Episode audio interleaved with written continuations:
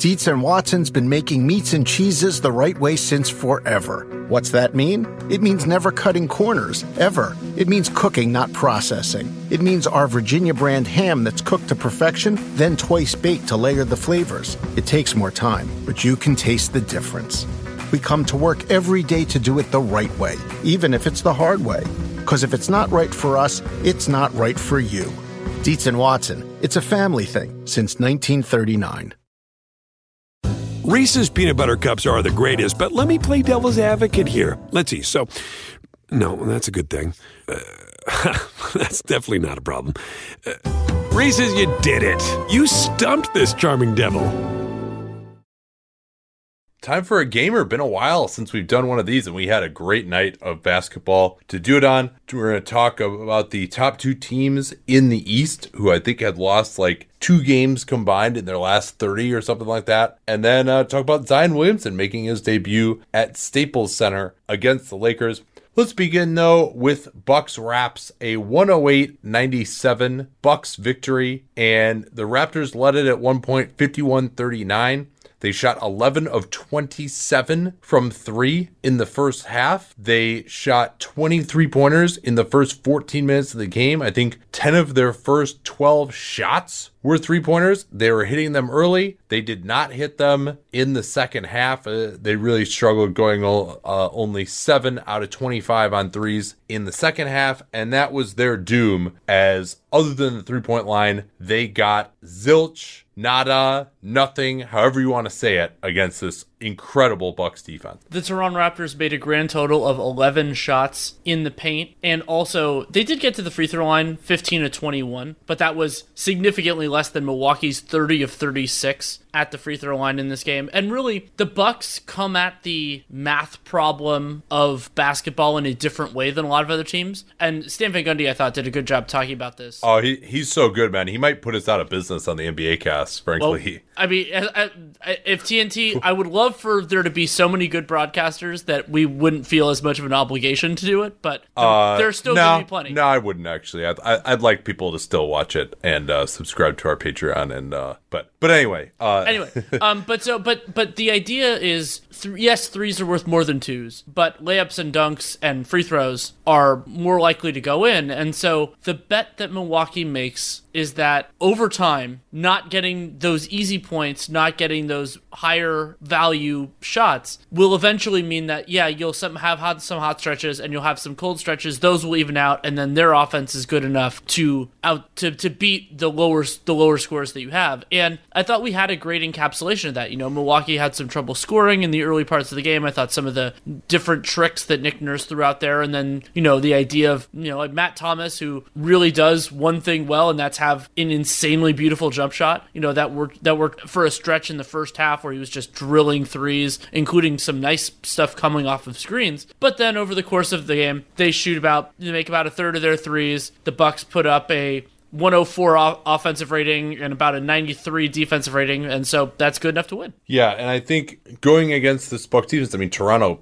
36% from two. They're in the low 30s a, a, large portion of the game. They didn't foul them that much, as you mentioned. And so you might say, oh, you know, they give up so many threes. There's a lot of variance there. Although, in some ways, if you're taking away the two points uh, and the free throw line so well, it's almost kind of better for you if they're ultimately shooting more threes because the more threes they shoot, the more it's going to even out. That's what happened to Toronto. We've seen a lot of these Bucks games where they'll be down five at the end of the first half, but the other team shot, you know, 45% from three on a huge number of attempts. And you're like, yeah, you know what? As soon as that normalizes, they're going to be fine. That's exactly what happened in this game. And yeah, the Bucks will take a lot of threes themselves, but they don't go to the mid rangers uh, nearly as much as most. I mean, you know, Toronto doesn't take a ton of mid rangers either. Now, the thing I was most focused on in this game is, you know, Toronto is not a great offense uh, to be sure. They miss Kawhi Leonard. Even someone like DeMar DeRozan, I think, actually would really help the Raptors in this matchup. Um, but the Raptors don't really have anyone who can work out of the mid range. Maybe Ibaka could get some pick and pops, but he was more focused on the three pointer. He really struggled. He was one out of 10 from three, hit one early, uh, and then it was just uh, totally lost out there. But Siakam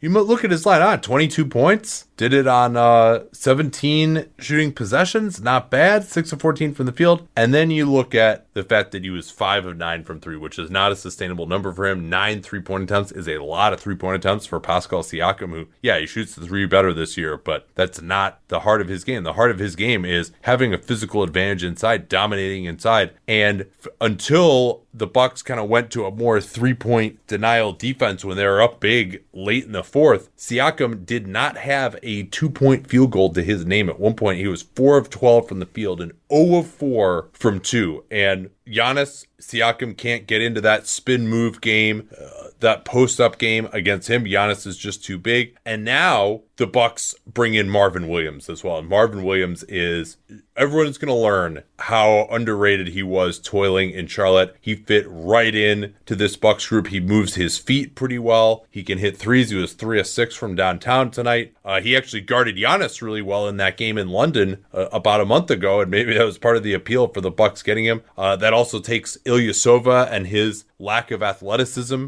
out of there. So now they've got a couple of guys, and you know, I think Marvin could even potentially guard a LeBron or a Kawhi a little bit. I don't know if Marvin can get through a screen all that well, but but if you're gonna play Giannis and Marvin together, then you could just switch those actions, and now it's Giannis on a LeBron or a Siakam and, and or or a Kawhi, and you're probably in pretty decent shape there too. So I love the addition of Williams, even only in 16 minutes, uh, he was fantastic. You know they still got Robin Lopez that they can bring in as well. So, but that to have the the versatility of you can either go with the Lopez twin if that works, and you got to go in to score against that guy and Giannis, or now we can if we need to go to a group that's going to deny penetration a little bit more more, defend a little bit better in isolation, uh, we've got that available as well. And so, I mean, this is, uh, we've been saying it now for a few months that this is one of the greatest defensive teams of all time. And it's really just going to take awesome shooting from the perimeter to get them out of that base defense and maybe open something up in the interior at some point. And Toronto, to me, it's very clear, does not necessarily have the personnel to do that seven times in a series. I think, you know, Lowry, VanVleet, Ibaka, maybe Gasol, who admittedly they're missing in this game, you know, those guys could get hot over a couple of games in a series, but I mean, they would have to shoot 45% from three in a series to beat the Bucks, I think. It's something that we, we talked about a little bit on the uh, NBA.com, NBA TV frontcourt broadcast about how the East is breaking for Milwaukee, that there just aren't a lot of teams in this Eastern Conference that check all of the boxes that a theoretical Bucks nightmare opponent would, would, would have. They don't have a lot, especially in, in Toronto's case, pull up jump shooters. You know, that the, the team that might actually give them the most trouble in that respect alone is Boston because Boston has yeah. Kemba and Jayson Tatum's pull up game has looked so much better. Yeah. The the thing is though, Boston can't stop them. Exactly. That, that's that's the difference, right? I mean, so like like, like Philly can probably stop them pretty well, but Philly doesn't have that kind of offensive game, and um and then so you, you kind of go through the different teams, and to, and this to me was a reminder of how a Toronto Milwaukee series would be really challenging for for the Raptors. They'll they'll have good stretches. I don't think it will be a sweep or anything like that, but Siakam, it's a brutal matchup for him. Lowry and VanVleet will will have some trouble. They'll, they'll get some shots. But something I really liked, I brought this up a little bit earlier, but I want to emphasize it, is that unless Budenholzer now, especially with Marvin Williams, is more willing to be creative, the the part of this that makes me most interested about about a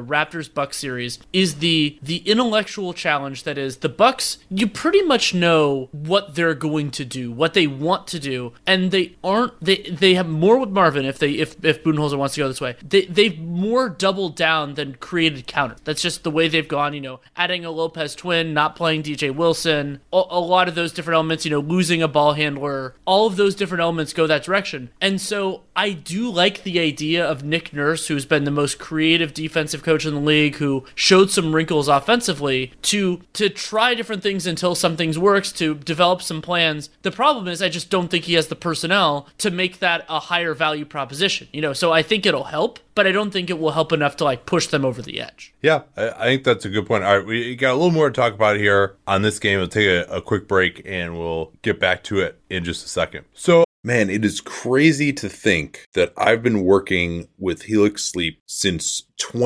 2015. And I think that's because my story with them seems to really resonate with listeners. If you've never heard it before, that was kind of the beginning of the direct to consumer boom. And there was another very prominent mattress company at that time that was trying to convince you that mattresses were one size fits all. They found the one formula, the one mattress that was going to work for everyone. My then girlfriend, now wife, and I ordered that mattress. We ended up having to return it because, hey, guess what? Not everyone is the same. And then she did some more research and found Helix Sleep. We took their sleep quiz and we found a mattress that actually worked for us uh, and our body types. And uh, Helix offers 20 unique mattresses. Everybody sleeps differently, and Helix mattresses are designed for specific sleep positions and field preferences hot or cold, side sleeper, back sleeper. So take that Helix sleep quiz, find your perfect mattress in under two minutes and it's shipped straight to your door free of charge. It's no risk because you really need to sleep on the mattress in your own home. You're like, well, how should I order this if I can't sleep? I'm like, yeah, you're not going to learn anything by going to the mattress store and sleeping on the mattress. Where do I take my shoes off? Do I leave my shoes on, but then my feet kind of hang off the bed because I don't want to put my shoes on the bed? And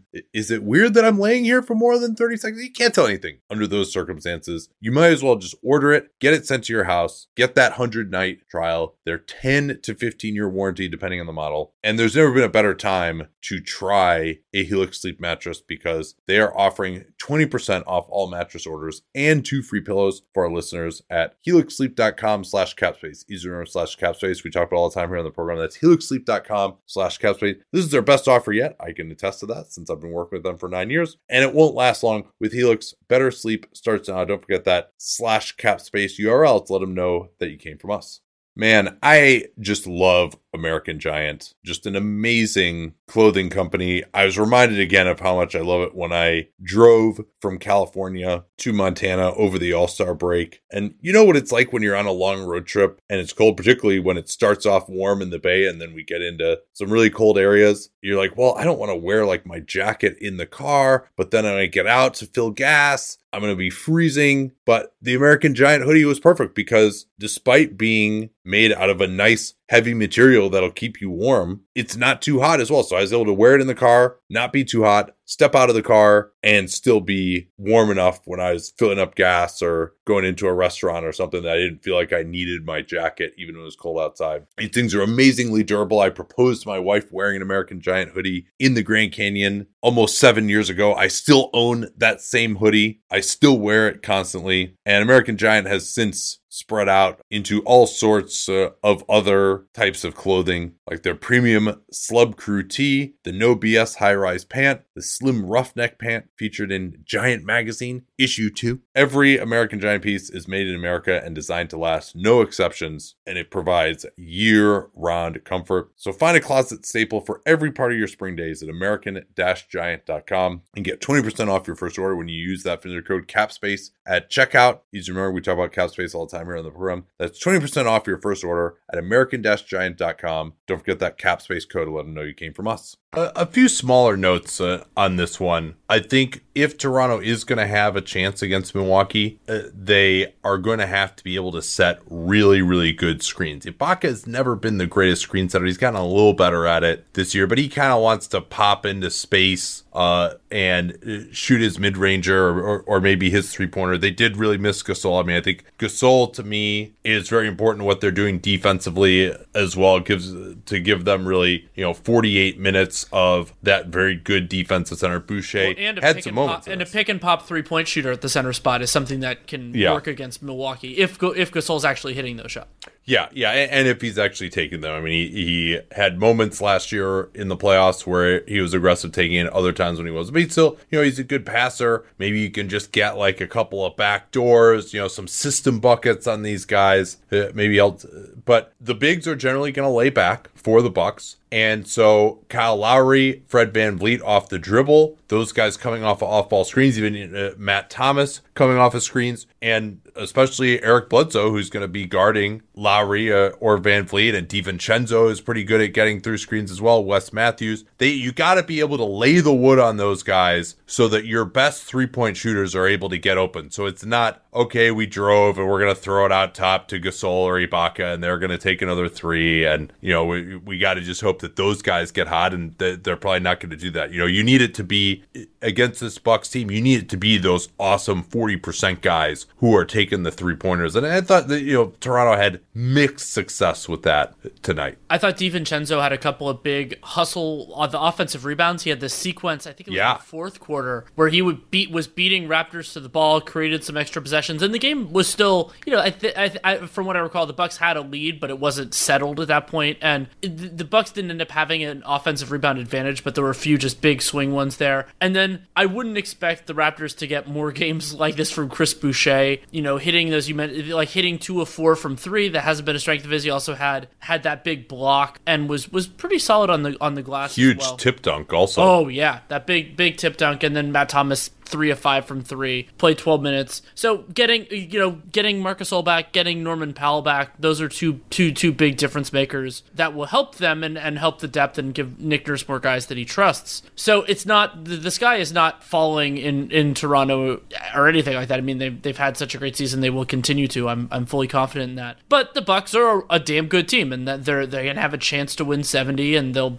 be the in my eyes if they stay healthy they'll be the heavy favorites to make it out of the east. And that's how teams like that should look in games like this. Yeah to- total agreement there. Um khris middleton to me only played 32 minutes. He had four personals but it seemed like every time uh, the bucks got out to about a 10 point lead late in the third it went on a 36 to 16 run uh, encompassing late second early third. And they got raps got back within six. They might have even got it to four at one point but middleton hit a big three as soon as they got it back to six uh, had a couple more big jumpers uh, to really keep them at bay. And I think that's something that deserves to be talked about is just how much better Khris Middleton is this season with the the way he shot it. Uh, just better understanding of where his shots are going to come from this second season in Budenholzer's offense. And you know, I, I, think Toronto has pretty decent personnel to deal with him, but you know, he still had 22 points uh, on seven of 14 in this one, and you know, to give them that second scorer uh, uh who is a just a little bit more reliable than he was last year, where uh, you know he's not just okay. We're gonna throw this guy's hot. He's just taking a bunch of tough mid rangers, uh, where he's just a, like a more consistent presence, a more efficient presence. And then Giannis, not his best offensive game, five of 14 from the field. He really struggled to get there. I mean, the Raptors really, I thought their defense was brilliant tonight. They, they did a, a, great job. They held the, a great offense to 104 offensive rating. The problem is they had a 93 offensive rating of their own. Well, and, uh, and the Bucks only yeah. attempted 13 shots in the restricted area, though some of that was because they were getting fouled instead. So, you know, yeah. that's why you look at those two things in conjunction. But equal numbers of restricted area and floater range. And then, but the Bucks, I mean, five 5 of 26 on above the break threes. They they were 14 to 42 overall. And yeah, I thought yeah, that but but they got up 16 corner threes. I mean, that's just a ton. And, and, they hit 9 out of 16 on those corner threes. I mean, that that was and Toronto gives up a lot of threes, but the Bucks don't give up as many corner threes. They give up a little bit more above, above the break. Um but yeah, I, I was starting to say with Giannis um, he missed some time due to the birth of, of, his first child, didn't travel with the team, but was still in the gym. And, and, local reporting uh, indicated that he's trying to work on his fadeaway jumper a little bit more, give him something that he can get to. And he hit a couple of those in this game that he can get to at the end of games when he can't just overpower it. And I thought, you know, the Bucks did have a few times in this game where Giannis was really getting swarmed. They didn't have the spacing, you know, like DiVincenzo would just be hanging out along the baseline in the dunker spot for some reason, or you know, Giannis didn't quite have the awareness where the help was coming from. This is Raptors team is the number two defense. They're a brilliant defensive team, even without Kawhi and Danny Green and OG Anunoby, uh, who we christened the, or at least I did, the one guy that I would want defending if you just pick, hey, someone is going to isolate against a guy, this is who you want defending him. He would probably be my number one pick in the entire NBA to guard any position. Uh, I thought when he was matched up one on one against Giannis, he did a great job. You know, he doesn't get overwhelmed strength wise. He's got great length. He can move his feet extremely well. Uh, but Giannis did hit a couple of those favors. He also hit two corner threes. He did. Interestingly enough, I mean, I, I would guess that he's probably taken maybe 10 corner threes this whole year, but uh, he looked a little more comfortable taking them from that range. And he hit his free throws, seven of eight that's always an adventure for him. He had eight assists and was, of course, uh, a second best on the team, plus 13. George Hill uh, was plus 16. So I mean, the, the Bucks just keep rolling right along, you know. But I, I, this game convinced me even more that you just the only way you're going to beat these guys, whether you're Toronto or whether you are the Philly, Philadelphia 76ers, maybe the Lakers, is to make it a rock fight against them. I'm very interested to see what it looks like if the Rockets and Bucks play, and we're we're done with the season series between the Clippers uh, and the Bucks. But that would be another fascinating series if it does happen in the NBA Finals uh, to see whether you know who can really crack this nut of hey, we're just we have to win getting nothing at the foul line and nothing at the rim. It's just, you know, all right, you, you want to say last season's Warriors could maybe do that? Yeah. But, uh, you know, even like James Harden can, can't crack it with the step back because they take that away and force him to drive into all that help. So, and then he's ends up having to pass it out for threes and you're still getting nothing at the rim. So, who is the team that can crack the code of this incredible rim protection. Brook Lopez had five blocks today. Giannis, uh, I mean, he, he got dunked on a couple of times, but, and he probably gets dunked on more than anybody in the NBA, but he also gets his fair share and he tries relentlessly and he doesn't give a shit if he shows up on social media as like getting caught or something. He's going to try for every block and he's going to intimidate a lot of people. And then you throw in Robin Lopez as well. Marvin Williams even can protect the rim a little bit. It's, uh, and then all these wing guys digging down all the time. And we, we talked about it ad nauseum but I mean, it really, the formula that they've found is really, really difficult to beat. And if you don't have just incredible outside shooting, maybe it's the post up you know maybe maybe it's uh you know just great motion and back doors and stuff like that but uh, i'm really at a loss for how most teams can get decent shots against this team other than just praying that your threes go in do you want to transition to talk about pels lakers? Let me see if i had anything else on this game. Uh, i mean kyle lowry still it's just he really struggled at 2 out of 12 played 41 minutes, which was a ton. Interesting that Giannis actually played 38 minutes in this game, second game of a back to back. He did foul out in 26 minutes in their overtime win against the Wizards last night. So maybe there was a, a thought that he could play more. And they, they did bring him back in earlier than he normally would come back in in the fourth quarter. So I mean, you know, he's been averaging around 31 minutes a game. So they definitely extended him a little bit. I think that's good. I think that as they get towards the end of the regular season, that they might want to start ramping up his minutes a little bit just to get him into the type of shape he's going to need to be in for the playoffs when he has to play big minutes. Um, but Lowry, I mean, he's just such a good help defender. It's like he, given his size, I mean, he and Chris Paul, but I think Lowry might even be better than Chris Paul. I mean, I I use this verb all the time. He just apparates like from Harry Potter. He just shows up in the lane where you just where is this guy? Like, where did he come from? He's there taking a charge. He's just deterring help. And then the moment that the pass is made, that he senses the pass to be made, he's back to his man. Uh, it's really just uh, incredible work uh, by Lowry, even, you know, in his mid 30s almost now. I remembered one other small thing I want to mention. I brought this up on Twitter during the game. There was a delay in, I believe, was the first quarter because Giannis got inadvertently hit the face by Terrence Davis. And since the Bucks were in the bonus, Giannis had free throws to take. And oh, because yeah. of because of the current rules, if a player does not take those free throws, then they cannot return to the game. So we knew Giannis was going to take those free throws. And I think that and the, the refs, you know, huddled, gave him time and all that. And I think that the the solution here and I'd seen part of this before. I think, you know, I'm not saying it's an original idea, is that the league should have two exceptions to that rule that if you do not take the free throws, you cannot return to the game. One exception is if you were the victim of a flagrant foul. Like that that to me is just obvious. Like if something happened, then you don't want to reward the other team by if it's a temporary thing or whatever, and the player can return. And then the other one is if it involves a blow to the head, because it, it's just not good for the league. You know, you get into those issues, especially if it's a first quarter thing, and maybe they do a test and everything's clear. But it slows down the game. It doesn't help anything, and you could put it from a player safety guys, and you could set the rules however you want. Yeah, there might be some issues where they give latitude, and maybe it wasn't a blow to the head, but I, I think it leads to a better overall a better overall play, and that I think that's important.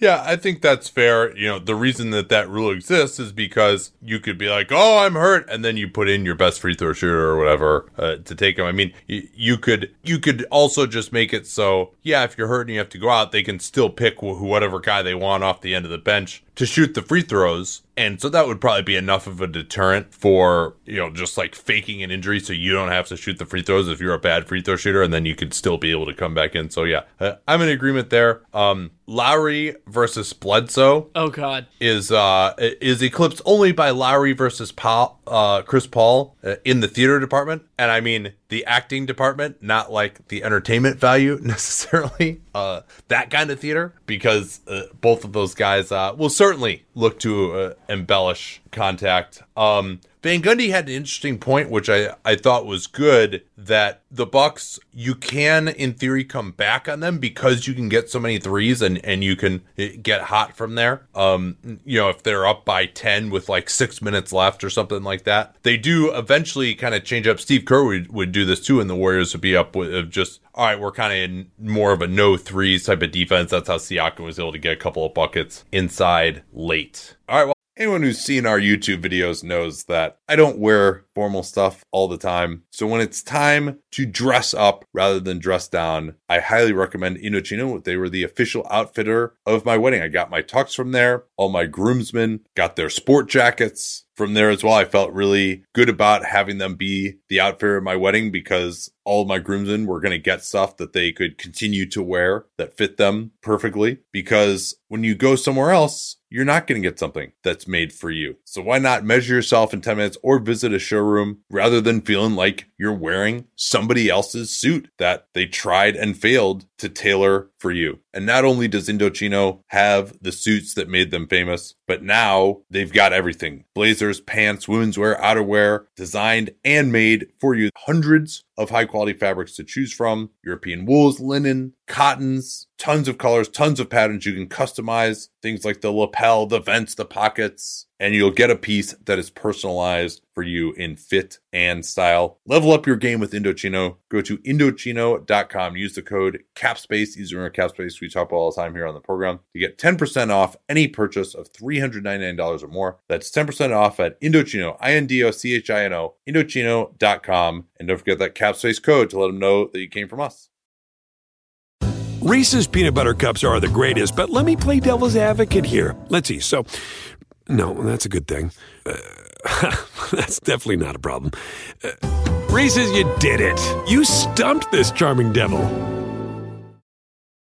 That, that was fun. That was like 23 minutes on uh, just this game, which, uh, hey, that's uh, that's what we're here. We got to start gearing up for the playoffs uh, Well, on these games. There were not a lot of non-national games on the slate that would have warranted attention, so I think we got pretty lucky considering it was this one in Pels Lakers. Yeah, uh, I mean, I I'm gonna go back and watch OKC Chicago. That was an interesting one. Col- Coby White has 33 points or more in three straight games for the Bulls. Uh, Yeah, and, OKC went up 14 to 2 to start that game and then Chicago took the lead I think before the end of the third quarter.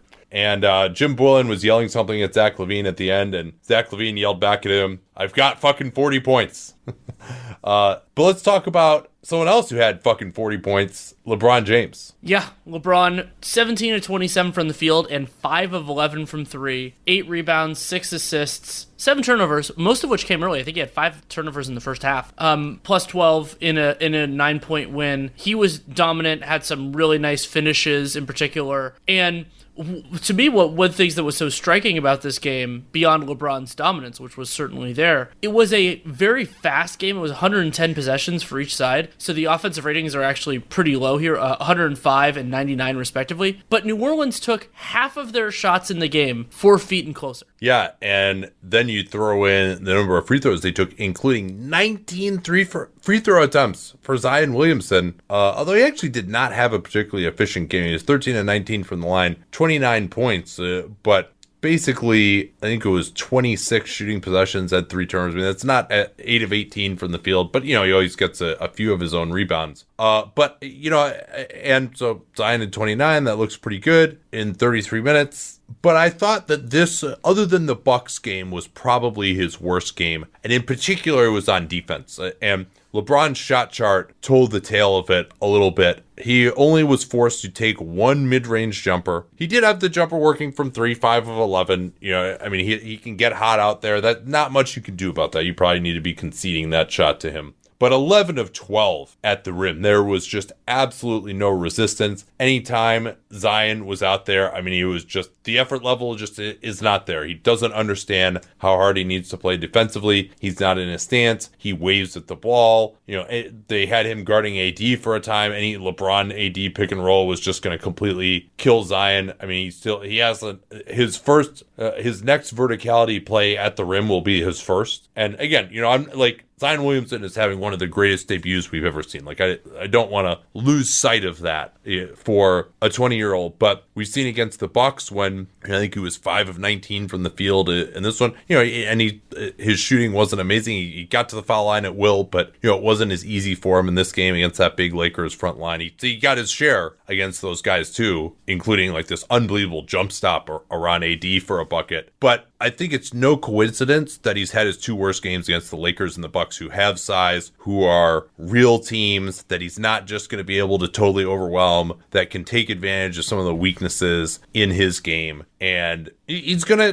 We'll see. It's to be fascinating to watch his journey but he's he does have some real severe weaknesses right now and those strengths are so strong i don't mean to minimize those in the slightest but whether he can clean some of this stuff up and really become a dominating player at the highest levels against teams like the lakers and the bucks in a given season you know it, it, that's what's to really make his career to me zion was also one of but not the only culprit in new orleans really bad transition defense Oh God! I mean, LeBron is a monster, obviously, but they were giving up so many good yeah. looks. And, and, and, the Lakers breaks. might the Lakers might be the best fast break team in basketball too. A very good argument on that, and this is a great stat for me from cleaning the glass. The Lakers created a transition play on 43% of their live ball rebounds, uh, defensive rebounds, and the, the Pelicans did on 26%. 26% isn't bad, like that's a, that's around league average, but the Lakers that's towards top half of the league. So you think about just how many looks you can get off that. They had a 112 offensive rating in those circumstances, and that's a whole hell of a lot better than in transition. I love it when the Lakers run, and they have they have some great personnel for it. I think a lot of their a lot of their guys look better in transition than anywhere else, so it makes sense that that that, that would work. And to me, this was also an example of something that I'm going to pay attention to with this Lakers team is that it wasn't just like Rondo and Kuzma being terrible, but the Lakers being bad in those minutes and we could call them the non-LeBron minutes when those two things are the same is not a surprise. Those lineups don't really have a, a real thesis for me. They don't have a clear competitive advantage. And so that will be a real challenge for Frank Vogel. Maybe that's something Markieff Morris can help with, even though he doesn't fill the same role as some of those guys. And another way to do that is play more Alex Caruso. I thought Caruso did a really good job in this game. Yeah, the highlights were there, but just even his like possession by possession defense outside of the highlight block on Lonzo Ball, those were really good too. Yeah, he that was really good.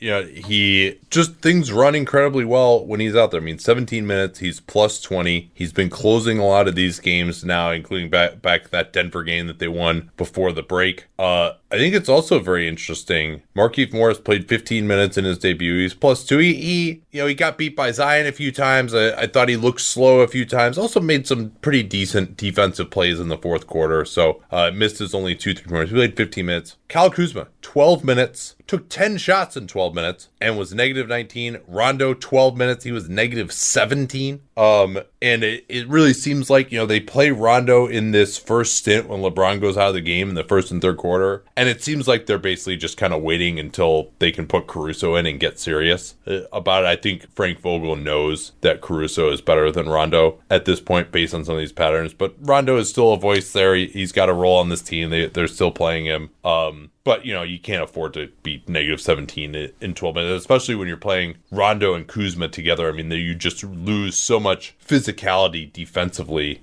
in those minutes um you know Mar- markieff if he takes Kuzma's minutes, that's a little more interesting potentially. Um, not great uh, for just the Lakers team building if Kyle Kuzma is going to just like not play in the playoffs. You know, that you're maybe you missed your chance to trade him here if that was the case. Um, and but I'm not sure that if it is going to be Kuzma playing, is Dwight Howard or JaVale McGee going to lose time to Markieff Morris? Uh, Frank Vogel did play 11 guys. He, I'm sorry, no, that's not true. He played, yeah, no, it was, it was 11. 11. Yeah. Um, and he said, hey, you know, we might play, it's not going to always be like this. We're kind of trying to figure out uh, what the rotation is going to be like. We're going to give people a chance. And so I, I think there will be changes. And we talked a lot ab- about how difficult it is going to be. Now, you might say, hey, you know, we're killing the Pels defense. It's only a 107 offensive rating for the Lakers. Like, that's not, not bad, right? Well, the Lakers only 13 of 44 from three. And AD missed a lot of shots that he normally makes uh, as well. He was only 5 out of 15 in the paint. Um, 0 of 5 from floater zone. Well, the, and the Lakers bench was three of fifteen on threes, and if you wanted to add in, Avery, if you wanted to add in Avery Bradley, I think that goes to three of twenty-two. Yeah, I mean, between uh, LeBron and Danny Green were 10 out of 20, and everyone else uh, was 3 out of 24 uh, from 3. But the, they got on the offensive glass. I thought that Zion, his defensive rebounding is a little bit of a problem, especially if you're going to play him with Melli, which obviously uh, opens things up for him offensively. They were getting killed in the paint, and so they tried to close it out with favors. And the defense has been very good with Zion and favors on the floor, but uh, they were not able to get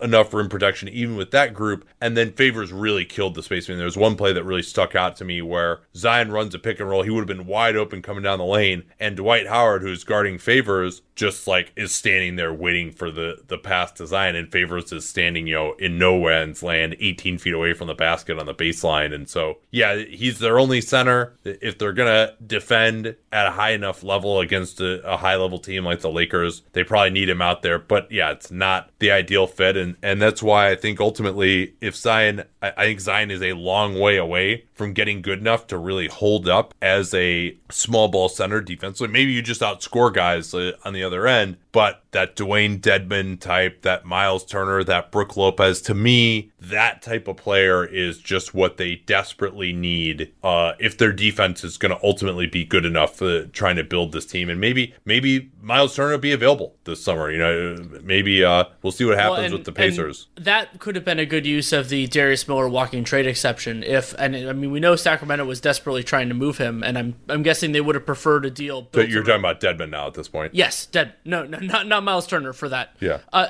something else. Well, well, so how, how would he have fit into the walking trade exception? Dedmon is like 13 million, and, and uh, they uh, would have had to add in some filler salary, but I think Yeah, yeah, I guess yeah, That's that's right. They could. I, I when you said walking trade exception, I'm like, oh well, yeah, that's only it's only seven million. You can't fit him into there. I was like, no, no, it's actually a player you can you can like aggregate together and stuff. Yeah, is- your your uh your nomenclature was like too accurate for a, for a second. even, even though he's doing sadly very little walking coming back from this Achilles injury. But, I um, mean, you know, he's hopefully he's walking but at least at this point. Another quirk of this game, JJ Redick posting one of the weirdest box scores of the entire season. Played 20 minutes, did not take a shot from the field. He did attempt three free throws and committed five fouls. Just a weird one. Like I kept on forgetting that he was in the game and then seeing him. And I I think that there's there's some different combinations that Alvin Gentry can go to, especially now that Zion is there. I think Redick could help open some things up. Maybe you actually use some some actions like they the Sixers did with Joel Embiid and and JJ Redick. I think that would, Yeah, uh, or, or Simmons and Redick too. I mean, uh, Yeah, sure. that's that, that's the next thing. And I think Zion, you know, his ball handling is not quite tight enough yet, but I still I still want to see him with the ball in his hands, running pick and roll with the smaller player. And that he definitely we when we saw him on Monday, uh, or I guess that was Sunday night uh, against the Warriors before the game. Like that's a lot of what he was working on pregame. Although you know he wasn't. When you watch a guy work, sometimes you, like okay, is it what's his level of intensity? Is he going game speed and like you know, he, he was going pretty slow, but you know that's he's he's not just like shooting jumpers. He's working on like explosive moves, and so uh, obviously he has a, a limited amount of workload still coming off the surgery. He's a big guy, so you know I'm not sure it's the smartest thing for him to be just like working his butt off before the game. But you know, it wasn't like the highest intensity stuff. I mean, sometimes you see guys, you know, generally smaller guys, shooters uh, who will go through higher intensity stuff too. So uh, again, I'm not sure that's a criticism. It's simply an observation. Um, We should also talk a little bit about Brandon Ingram's game uh, going against his former team. 34 points, 12 of 20 from the field, most of that from two. He was 9 of 11 on two pointers and then 3 of 9 on threes. And Ingram did a lot of it from mid range, 4 of 6 from mid range, and then he had 2 in the floater range, but I think those were both jumpers, like not, not runners. And I thought that, you know, Ingram, when his shot is going in, his offense looks a lot better. I still don't know exactly how you fit him in offensively with, with Zion. There, there's going to be some great pains there. And he had a good game overall. I don't want to to do that to, to criticize him too much, but the defensive limitations are still very much there. And the Lakers are a team specifically that he will have some real problems with, depending on how, how the Lakers are going to structure the rotations. And Ingram is better. I would say he's improved on the defensive end, but he's still, like, to me, that is still a weakness in his game. Well, I thought it's quite telling that Jrue Holiday is guarding LeBron and, you know, at 6'3, 6'4. And yeah, Jrue's a pretty strong guy, but, you know, uh, he's Brandon Ingram has a 7'3 wingspan and, and Brandon Ingram is, is, guarding Danny Green instead. And you might say Ingram, you know, if, if LeBron runs pick and roll, he can't get over a screen. I mean, I, I would like to see what it would look like with Ingram guarding LeBron in the post. I mean, would LeBron just go right through him or could he kind of use his length uh, to bother him at least, even if he got decent position? But um, that's not a great time. I mean, I know Jrue Holiday is a great defender, and there isn't necessarily that scoring guard to put Jrue on, but I might want Jrue off the ball just because he's a really good help defender, too. He gets some of the most deflections in the league. He's just a smart help defender. I mean, Ingram just doesn't do anything as a help defender. I thought uh, he really, you know, he's another guy. Like, he's not going to come over and from the weak side and disrupt LeBron going to the basket or something, despite his physical tools. So I, I do think,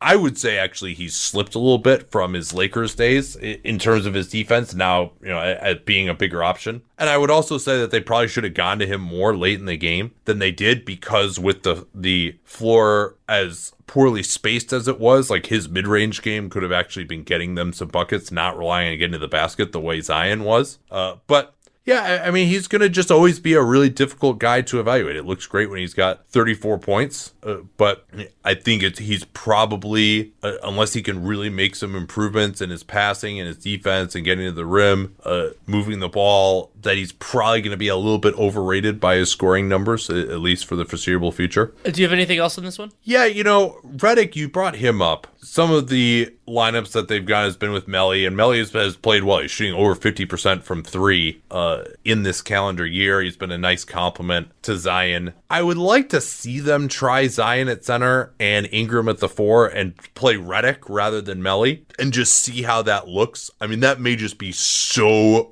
utterly untenable defensively. I mean, they already were getting worked with Melli, and Melli at least has some size and some okay instincts, even if you know his athleticism is pretty limited. Uh, but I, would like to see what would happen. Maybe they could just completely overwhelm teams on the offensive end uh, with that look. And now the other thing that's kind of underrated about Redick is I think he really hurts your transition defense because you know he he's usually above the key. He's one of the guys who has to get back, and you know there are some guys who are back. You know Danny Green is is great at transition defense. You know, some guys have at least a decent amount of athleticism. Anytime Redick is back, I think the league has kind of learned that if Redick is in between you and the goal and there's no big man behind you, that it's just a bucket. You know, like like you just go right through him. He's just gonna foul you. He doesn't have the length or the strength or, or the athleticism even to get like a strip every now and then. He's just gonna kind of you know he'll try and help it and do something. I think he's slipped also defensively this year without all those guys around him with the Agreed. the Sixers not in the same culture. But that's something to watch is that I think he really hurts your transition defense because anybody, basically any competent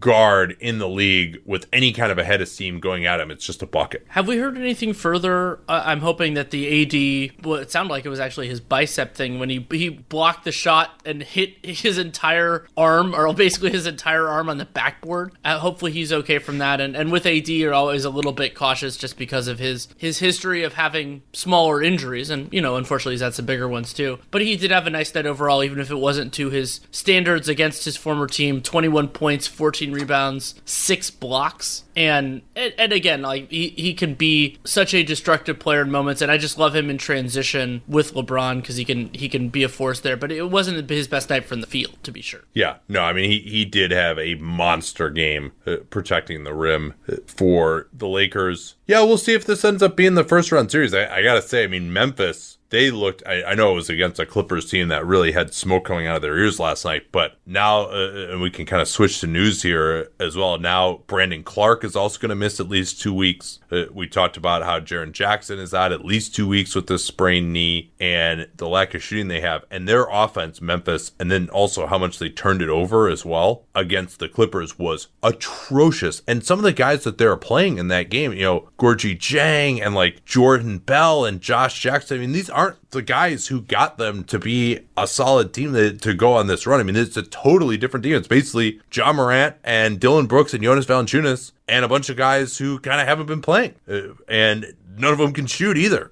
And they don't really know each other or have any continuity. I, I fear, especially when you consider how rough their schedule is the rest of the way, a hardest schedule in league, I fear they could go on a, a run where they're going to lose like, you know, eight out of 10 games or something here. They also have some, during the stretch when Jaren and Brandon Clarke are both out, they have some road games against shaky opposition, and those can be real problems for a team that is losing games because then it feels like you're losing even more. You know, if it's Atlanta or Brooklyn, like for example, they yeah, those teams. It, it, they'd be better off if they had all their hard games that they were going to lose anyway right now. Exactly. And, and, you know, they're playing at Houston on Wednesday, so that'll be, that'll be more more, and the Lakers they'll play on Saturday. That's more in that vein, but they'll have a few of those like potentially winnable games, and those are a real problem. And then we don't even know. Remember, this is these are for Clarke and Jackson. The terminology has been reevaluation. That does not mean those players are coming oh, yeah. back in two weeks. And then a little bit after two weeks from now, they start this road trip Portland, Utah, San Antonio, home for one game against OKC, then at Milwaukee. So if they get those guys back, good luck anyway.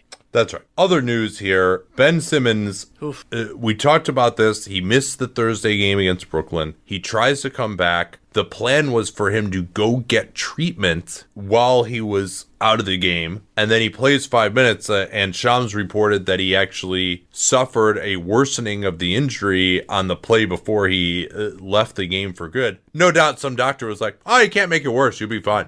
That, yeah, that's a, it's a totally normal medical plan. Find a new slant. Uh, and so now a nerve impingement in the lower back, reevaluated in two weeks, but there's little expectation he'd be ready to return to the lineup that soon. Um, I'm not that familiar with nerve impingements. I'm not that familiar with the idea of like whether surgery would ultimately be an option. I mean, uh, Simmons has been absolutely bulletproof so far in his career, but this is a major problem for Philly now. And, and thankfully for them, or actually maybe not thankfully for them, because if they wanted to be on the other side of the bracket from Milwaukee, the Pacers are having their own struggles. They finally righted the ship with a 39 point blowout of Charlotte today. Hornets over, baby. Uh, wow.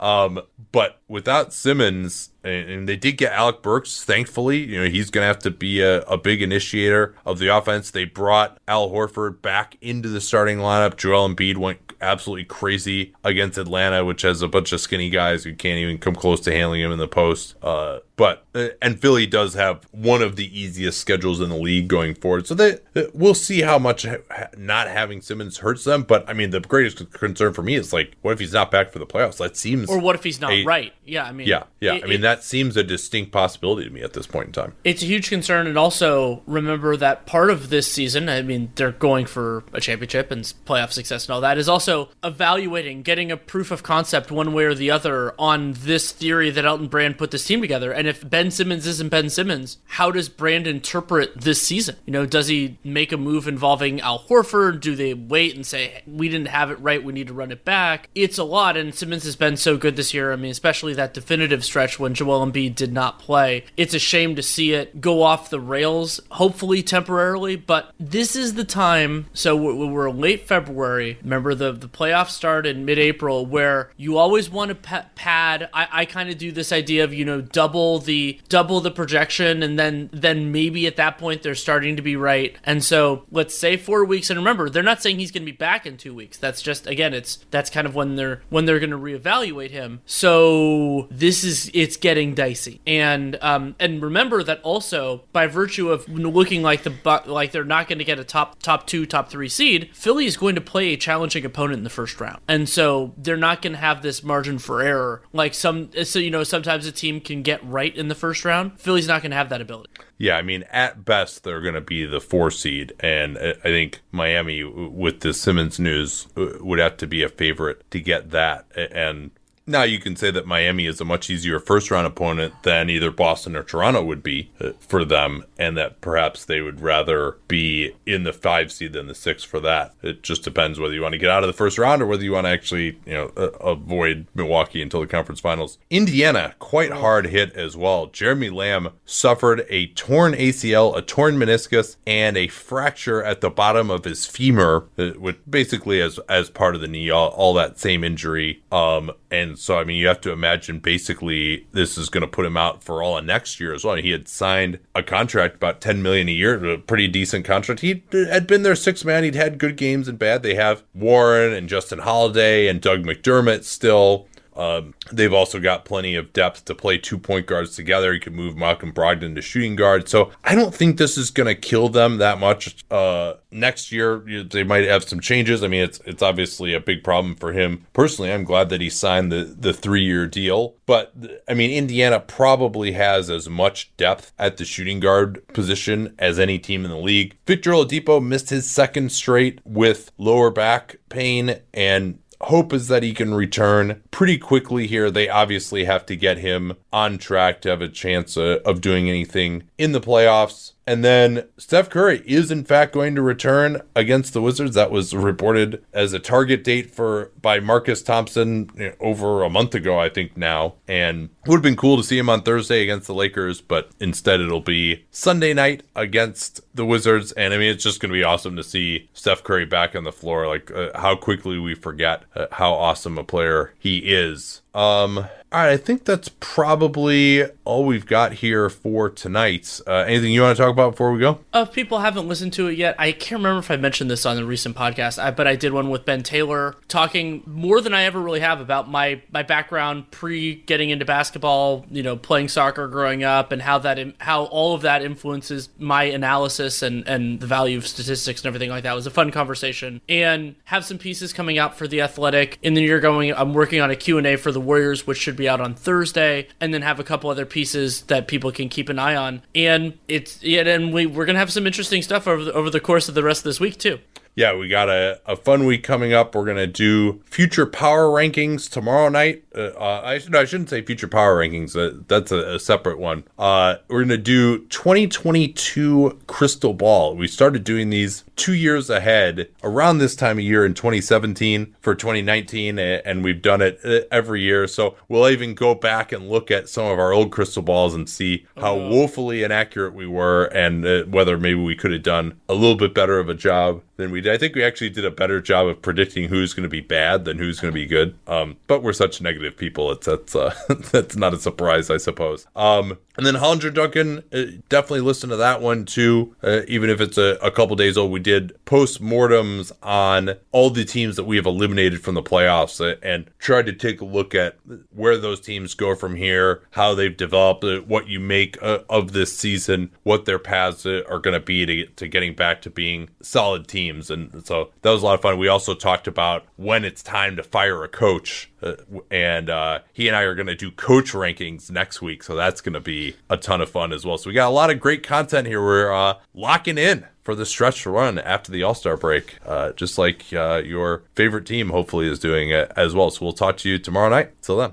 At Bet365, we don't do ordinary. We believe that every sport should be epic. Every goal, every game, every point, every play. From the moments that are legendary to the ones that fly under the radar. Whether it's a game winning goal in the final seconds of overtime or a shot on the goal in the first period. Whatever the sport, whatever the moment. It's never ordinary at Bet365. 21 plus only must be present in Virginia. If you or someone you know has a gambling problem and wants help, call 1 800 Gambler. Terms and conditions apply.